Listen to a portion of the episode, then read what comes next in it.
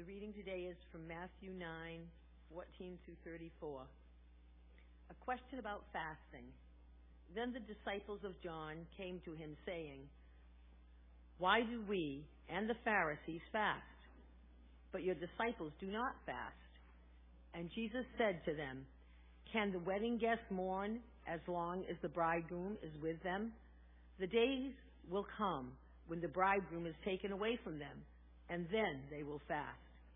No one puts a piece of unshrunk cloth on an old garment, and a worse tear is made.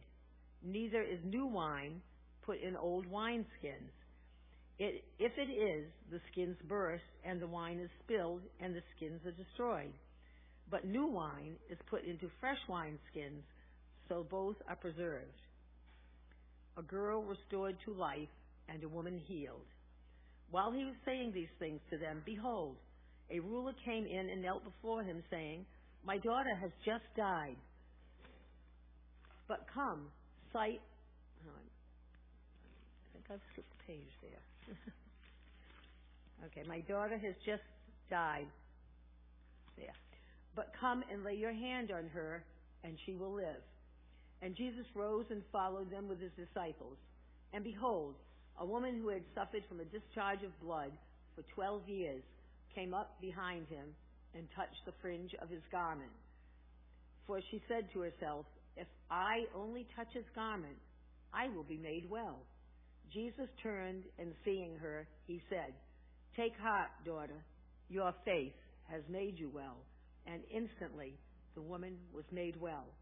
And when Jesus came to the ruler's house and saw the flute players and the crowd making a commotion, he said, Go away, for the girl is not dead, but sleeping.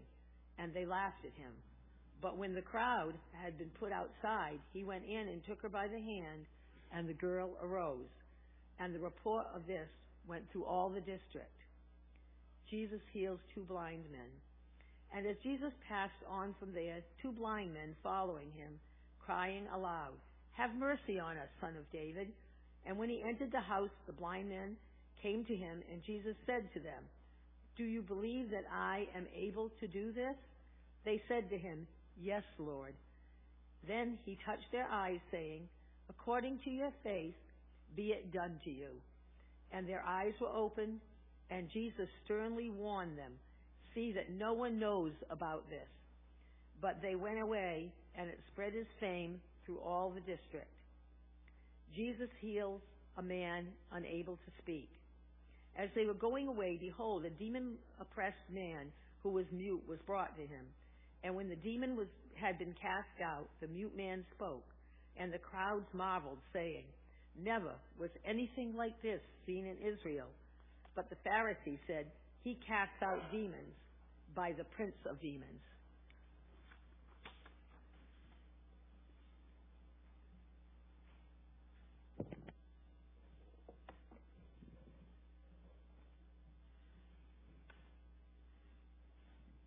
New and improved. New and improved. If you think about it, it's really kind of a funny phrase. Because which is it? New or is it improved? Because to be improved implies that something old is made better, but to say that something's new means a break with the old. It means that the old hasn't been repro- improved, but it's been replaced. There's something new. The old is gone and the new has come. So can something really be new and improved? Or is it new or improved? And that's the question. That's the question that we face today as we come to this passage. Has Jesus just come to improve the old, or has he come to bring the new? Has Jesus come just to make that which exists a little bit better? Or has he come to do something completely new? And friends, the answer to that question makes all the difference. We find the narrative has quickly shifted from feasting to fasting. Last week, you might remember that we ended with the story of Jesus feasting with tax collectors and sinners. And this week we begin with a question from the religious people about fasting. Now, fasting is the deliberate, the deliberate abstinence from food from a period of time. And religious fasts were recognized as a time of preparation. You fasted to prepare yourself. It was a time of repentance, a time of mourning, a time of prayer, a time of preparing to meet the Lord. And so Jesus here is faced with John the Baptist's disciples who come and they go, Why don't your disciples fast the way that we and the Pharisees all fast? In other words, why aren't you fasting like the really religious people do? And Jesus' answer is because something new has come. Because something new has come. I'm not just here to improve the old. I'm here to declare something new has come. Fasting is preparation. Jesus says now is the time for celebration. Because what you've been preparing for has arrived. Friends, the Hebrew Scriptures are filled with pictures of God's people as a bride and God Himself as their groom. For example, through the prophet Isaiah, in Isaiah 54 5 says, For your Maker is your husband. The Lord of hosts is His name, and the Holy One of Israel is your Redeemer. The God of the whole earth, He's called. And so Jesus announces, He says, Hey, with my coming, the bridegroom has come to redeem his bride. And we've all been to weddings before. And friends, weddings are not a time for fasting. Weddings are a time for feasting.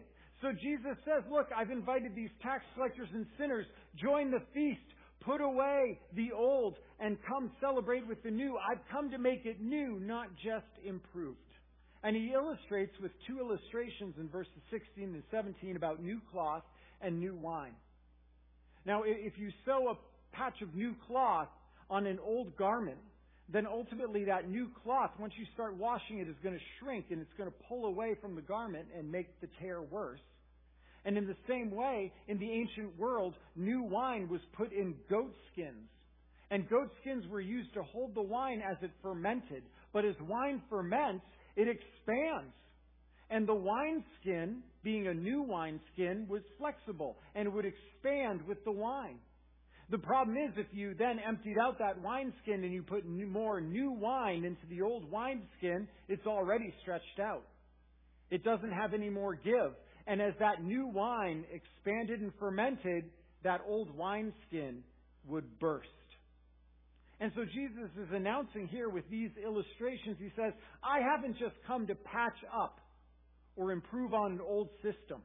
I'm bringing new wine. I'm not just a reformer of the old, I'm a revealer of the new. I have come to make new, not just improved. Eh, Jesus, in today's parlance, he's saying, hey, listen, I'm going to tell you something that's going to blow your mind, that's going to burst your wineskins the new has come. Friends, and that's what we've been seeing, isn't that? I mean, the last few weeks, think about what we have seen in Jesus' ministry. Jesus has come doing something new. He's teaching with a new authority, unlike anyone else who's taught before him. He touches the unclean and he makes them clean. He touches and heals the sick. He has come and he's forgiving sins. He sets sinners feasting and the religious people fretting. And now he has the audacity and the authority to say, you know what? Fasting should be temporarily suspended because with my coming, the fulfillment is here and the feasting begins. The bridegroom has come for his bride. Again, friends, if Jesus is not actually who he claims to be, if Jesus is not God himself come for his people, then what he's saying here is blasphemy. You cannot take this man to be a great teacher. Because any man who said the things that he said, if they were not true, that man is demented or a deceiver. And either way, you shouldn't listen to a word he says. But friends, if it's true, if this man is God himself, the bridegroom come for his bride, then the only question that remains for you and for me is, am I going to join the feast? And do you notice in this account that that question is left unanswered? Did John's disciples join the feast with Christ? Did they embrace the new? Friends, will you? Now the story quickly shifts in verse 18. While Jesus was saying these things to them, behold, a ruler came in and knelt before Jesus, saying, My daughter has just died. But come and lay your hand on her, and she will live. Now, from Luke and Matt and Mark's accounts, we know that the ruler's name was Jairus. Matthew doesn't give us his name, but we know his name is Jairus. And also from Luke and, Matt, and Mark's accounts, we know that our friend Matthew has really abbreviated this story. Mark and Luke let us know that when the ruler first sought out Jesus, his daughter was only near death. And it was actually while Jesus was talking to the woman who was bleeding and healing her that Jairus got word his daughter had died. But Matthew here, he chose, chooses just to cut to the chase. The bottom line is there's a dead daughter. And Jesus is on the move to help her. However, on the move to help her, he's interrupted. He's interrupted in verses 20 through 21. It says, Behold, a woman who had suffered from a discharge of blood for 12 years came up behind him and touched the fringe of his garment. For she said to herself, If I only touch his garment, I'll be made well. Friends, that woman shouldn't have been there that day. She should not have been in the crowd that day. Matthew tells us this woman had been subject to some kind of uncontrollable menstrual bleeding for 12 years. And according to Leviticus 15, this woman was ceremonially unclean. And thus anything that she touched also became ceremonially unclean. So this woman shouldn't have been in a crowd, in a pressing crowd, where her ceremonial uncleanness was being spread to the crowd. Her condition would have left her on the very fringes of society. She would have been isolated, poor, shamed, and alone. And more than that, we find out that this woman was desperate. In Mark's account, he tells us, Mark 25, 26, that she had suffered much under physicians and had spent all that she had and was no better, but rather grew worse. So friends, not only did the doctors not ultimately help improve her situation, they made it worse. And really, isn't that the human condition? Isn't that the human condition? We try to improve things, but so often our solutions only make things worse. And as such, we all come to Jesus like this woman, bleeding and unclean. Our sin sickness has cut us off from God. Our uncleanness, our guilt and shame has cast us away from others. And our solutions are at very best temporary fixes. And at worst, our solutions have simply made the problem even worse. And this woman has done everything humanly possible to improve her situation. And what she needs, friends, what she needs is not just improved. She needs something new. She needs to be made new. And by faith, this woman reaches beyond what is humanly possible and what is reasonable, and she reaches to what is divine. And she touches the hem of Jesus' cloak. Jesus makes something new happen for this woman. She's healed. She's healed. Now again, our friend Matthew chooses to give us the shortened version of this account because Mark and Luke record that this woman played a game of hide and seek with Jesus in the crowd. And Jesus actually had to ask, who touched me? Who touched me? And then this woman revealed herself. But again, Matthew's moving the story along, and Matthew just skips to the results in verse 22 saying, Jesus turned and seeing her, he said, Take heart, daughter, your faith has made you well and instantly the woman was made well. Now, at this point, I just have to say, friends, you need to understand this woman's faith itself did not make her well. Jesus made this woman well. Her faith did not make her well. Jesus made her well. Friends, faith is a means, not a manipulator. Faith is a means Faith is not manipulation. Church, understand that there are some veins of Christianity out there, notably the Word of Faith movement, that teaches you simply need to have belief in the force of faith and that we can create and manipulate reality with words of faith. We can speak and claim promises to make them ours. Sometimes it's called name it and claim it theology. And it essentially says that faith can be used to manipulate reality or even manipulate God Himself into giving us what we want. Health, wealth, healing, prosperity. And we simply need to have the faith to speak and to claim these promises. So if you don't have, it's because you don't have enough faith. And church, that is nothing short of idolatry and heresy. So flee from any teachers that you hear making those kind of promises. And too many Christians today have been left devastated when their prayers have seemed to go unanswered, when diseases have gone unhealed, when financial opportunities have fallen through, when loved ones have died. If only I had had more faith. Friends, that's tragic. The Bible teaches that at most faith is a means. Faith is not manipulation. You cannot manipulate God with faith. For this woman, faith was only a conduit. It wasn't a cause of her healing. By faith, this woman reached out and she touched the hem of Jesus' robe. However, her faith didn't cause the healing to flow. Her faith was the conduit because the healing flowed by God's sovereign choice. And by Jesus' healing, this woman's situation became not just improved. Friends, this woman became new. Because remember, this woman's condition, this woman's condition, as we saw, would have made her a pariah. She was physically sick. She was ceremonially unclean. She was cut off from the community. Jesus didn't just improve this woman's situation. He gave her a new life. I mean, when she was exposed to the crowd for who she was and what her condition was, they would have been furious at her.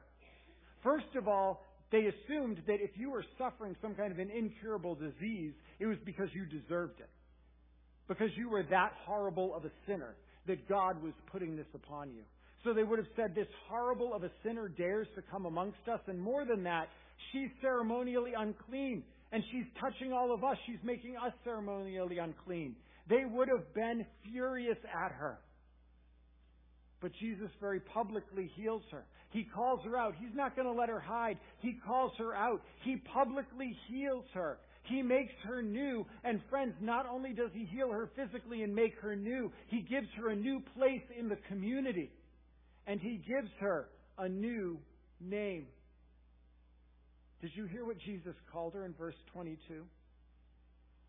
Take heart, daughter.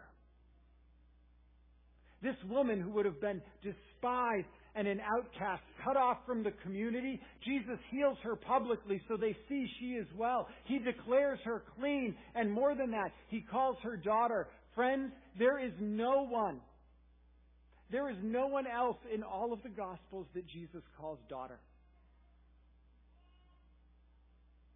But this unloved, ostracized woman that has no hope, no family, no place in the community, Jesus heals her publicly so that all can see. He declares her clean. He makes a place for her in the community, and he calls her daughter. Friends, this is the gospel. This is the good news. John, in his gospel, chapter 1, verse 12, declares to all who did receive Jesus, who believed, who had faith in his name, he gave the right to become children of God. The apostle Paul celebrated in Romans chapter 8 verse 15, for you did not receive a spirit of slavery to fall back into fear. You've received the spirit of adoption as sons and daughters by whom we cry, Abba, Father. It's as we sang together this morning. I'm no longer a slave to fear. I am a daughter. I am a son. I am a child of God. Friends, the whole gospel can be summarized in the one word that Jesus spoke to this woman daughter. Daughter. She who was cut off, cast off, fearful, far away, unwell, unclean. Jesus healed her body and by his words in front of the crowd that day restored her to the community. She who was dead now lives. She's not just improved, friends. She has a new life. She is a daughter. And friends, maybe you've come here today, or maybe you're watching today, and you're like this woman.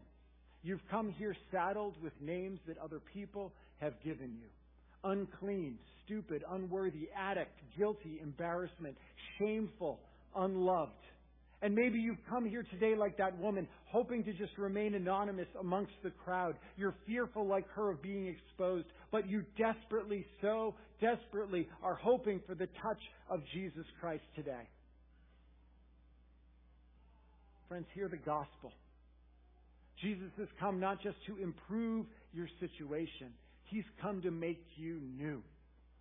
To give you a new life that you might be born again as a daughter, as a son. And what stops you, like this woman, from reaching out in faith and touching him and trusting him? Now, I'm sure that this was a powerful scene. But I have to imagine that Jairus standing there was probably not so moved because he also had a daughter. And friends, what happens next is really one of the most understated accounts in all of Scripture. So Jesus leaves this dramatic event, and it says he follows Jairus to his house, and he sees the mourners. And in verse 24, Jesus says, Go away. The girl's not dead, but sleeping. And they laughed at him. Now, Jesus isn't saying these people are stupid. He's not saying that they're mistaken, that they've mistaken a deep sleep for death. I mean, friends, these people had a lot more exposure to death than you and I do today. They knew the difference. This girl is truly dead. However, what's Jesus declaring? Friends, he's declaring the gospel that something new is here. Jesus has come with a power that is so great that it makes raising the dead as easy as rousing the sleeper. In the most ridiculously understated way, Jesus walks in the girl's room, he reaches down into death itself. He takes her by the hand and raises her to life. And that's it. He just raised a girl from the dead. Friends, this is new. Jesus' touch not only drives out uncleanness, Jesus' touch not only heals the sick, it not only calms the storm, it doesn't just drive out demons. Jesus' touch can bring the dead to life. Friends, this is something new, not just an improved life. This daughter is raised to life. And it points us to the gospel, to the good news. Jesus can raise this girl to life because one day Jesus himself will die for our sins on the cross and will rise again to new life. And if Jesus has in fact risen to new life as we celebrate every Easter, then we too can now walk in the newness of life. As the apostle Paul celebrates in Romans chapter 6 verses 4 and 5, we were buried therefore with Christ by baptism into death, in order that just as Christ was raised from the dead by the glory of the Father, we too might walk in newness of life. For if we've been united with him in a death like his, we shall certainly be united with him in a resurrection like his. Friends, this girl was raised from the dead, a foreshadowing that Jesus himself would be raised from the dead. And friends, the fact that Jesus himself was raised from the dead guarantees that we too, who have trusted in him, will one day be raised from the dead. That we too, right here and now, can live in a spiritual newness of life. And one day we will rise when Christ returns. Friends, the gospel is not that Jesus just came to improve things. It's that he came to make us and to make all things new. The apostle Paul celebrated in 2 Corinthians 5:17, "Therefore if anyone's in Christ, he's a new creation. The old has passed away; behold, the new has come." Friends, by faith have you been made new? Church, by faith, are you living now that newness of life? Because if you're living that newness of life, church, when sin comes calling, when your distorted desires beckon you, you can declare, I'm new in Christ. I'm a daughter. I'm a son of God. You no longer, sin, have any claim on me. When Satan tempts you to despair because of your past failures and your weaknesses, you can remember that the old is gone and the new has come. When persecution comes your way and you're called an extremist or one of those people who are on the wrong side of history, remember the laughter and the doubt of the mourners. It didn't diminish the truth of Jesus' power to raise that little girl and to make her new. Church, are you living the newness of life that Christ has come to give? What hinders you from doing so? And friends, these final two accounts simply append and add to the newness theme that we've seen. Uh, we find two blind men in verse 27. Jesus passed on from there. Two blind men followed him, crying aloud, Have mercy on us, son of David. Friends, the son of David was the prophesied Messiah, the anointed one who would come, a descendant of David, one who would ultimately rescue his people from their sins. So these two blind men see Jesus a lot more clearly than the people around them. They recognize him for who he is, and they cry out, Son of David, you can do something that no one else can. Heal our eyes. You know, it's amazing because in John's Gospel, when Jesus heals a man who was born blind in John chapter 9, the crowd made a startling statement about blindness. After healing the man born blind in John 9, the people declare in John 9:32, "Never since the world began has it been heard that anyone opened the eyes of a man born blind." And friends, they're right. They're right. There is no recorded incident of opening the eyes of a person born blind in the Old Testament or in other extra biblical sources. Healing the blind is really something new. Something that the Messiah, the Son of David, has come to do and can do. He's not just improving what's been done before, he's doing something new. And as we see with the bleeding woman, with the blind men, it says in verse 29, Jesus touches their eyes, saying, According to your faith, be it done to you. Again, faith, their faith was not the cause, but the conduit of the healing. Jesus wasn't manipulated by their faith. It was simply the means of their healing. And Jesus does something new, making the blind see. And he does the same thing in the final account in verses 32 through 34 where something new has come. He casts out the demon oppressed man who was unable to speak. He casts out the demon and he heals the man. And in verse 33, when the demon had been cast out, the mute man spoke. The crowds marveled, saying, Never, never was anything like this seen in Israel. Friends, this is something new. This is something new. The blind are seeing. The mute are speaking. The dead are rising. This is something new. We haven't seen this before. In fact, you remember last week we saw the paralyzed man when he was raised last week to walk again? When Mark records that story in Mark chapter 2 verse 12, the people responded. It says the man rose and immediately picked up his bed, went out before them all, so that they were all amazed and they glorified God saying, we never saw anything like this. Friends, understand, Jesus hasn't just come to tweak what is. He hasn't just come to improve upon what has been done. We never saw anything like this. Never has anything like this been done in Israel. Never since the world began has it been heard that anyone opened the eyes of a man born blind. Friends, Jesus has come not just to improve what is, but to make new. This is the gospel. Something new has come. Jesus has come not just to improve upon what is. He hasn't come just to improve us. He hasn't come just to give a little bit of a boost to our efforts or put a little bit of polish on our work. Jesus has come with the power to do new things and the power to make new. And never has anything like this been seen in the history of the world. The blind see, the mute speak, the sick are healed, the unclean are cleansed, and the dead rise. Friends, Jesus has come not just to make improved, but to make new. And have you been made new? Have you been made new? By faith, have you, like this woman, reached out and trusted Him? If not, what stops you from reaching out today? And, church, that same faith, the same faith that healed, is the same faith and newness in which we live. Are you living in the newness of life that Christ has come to bring?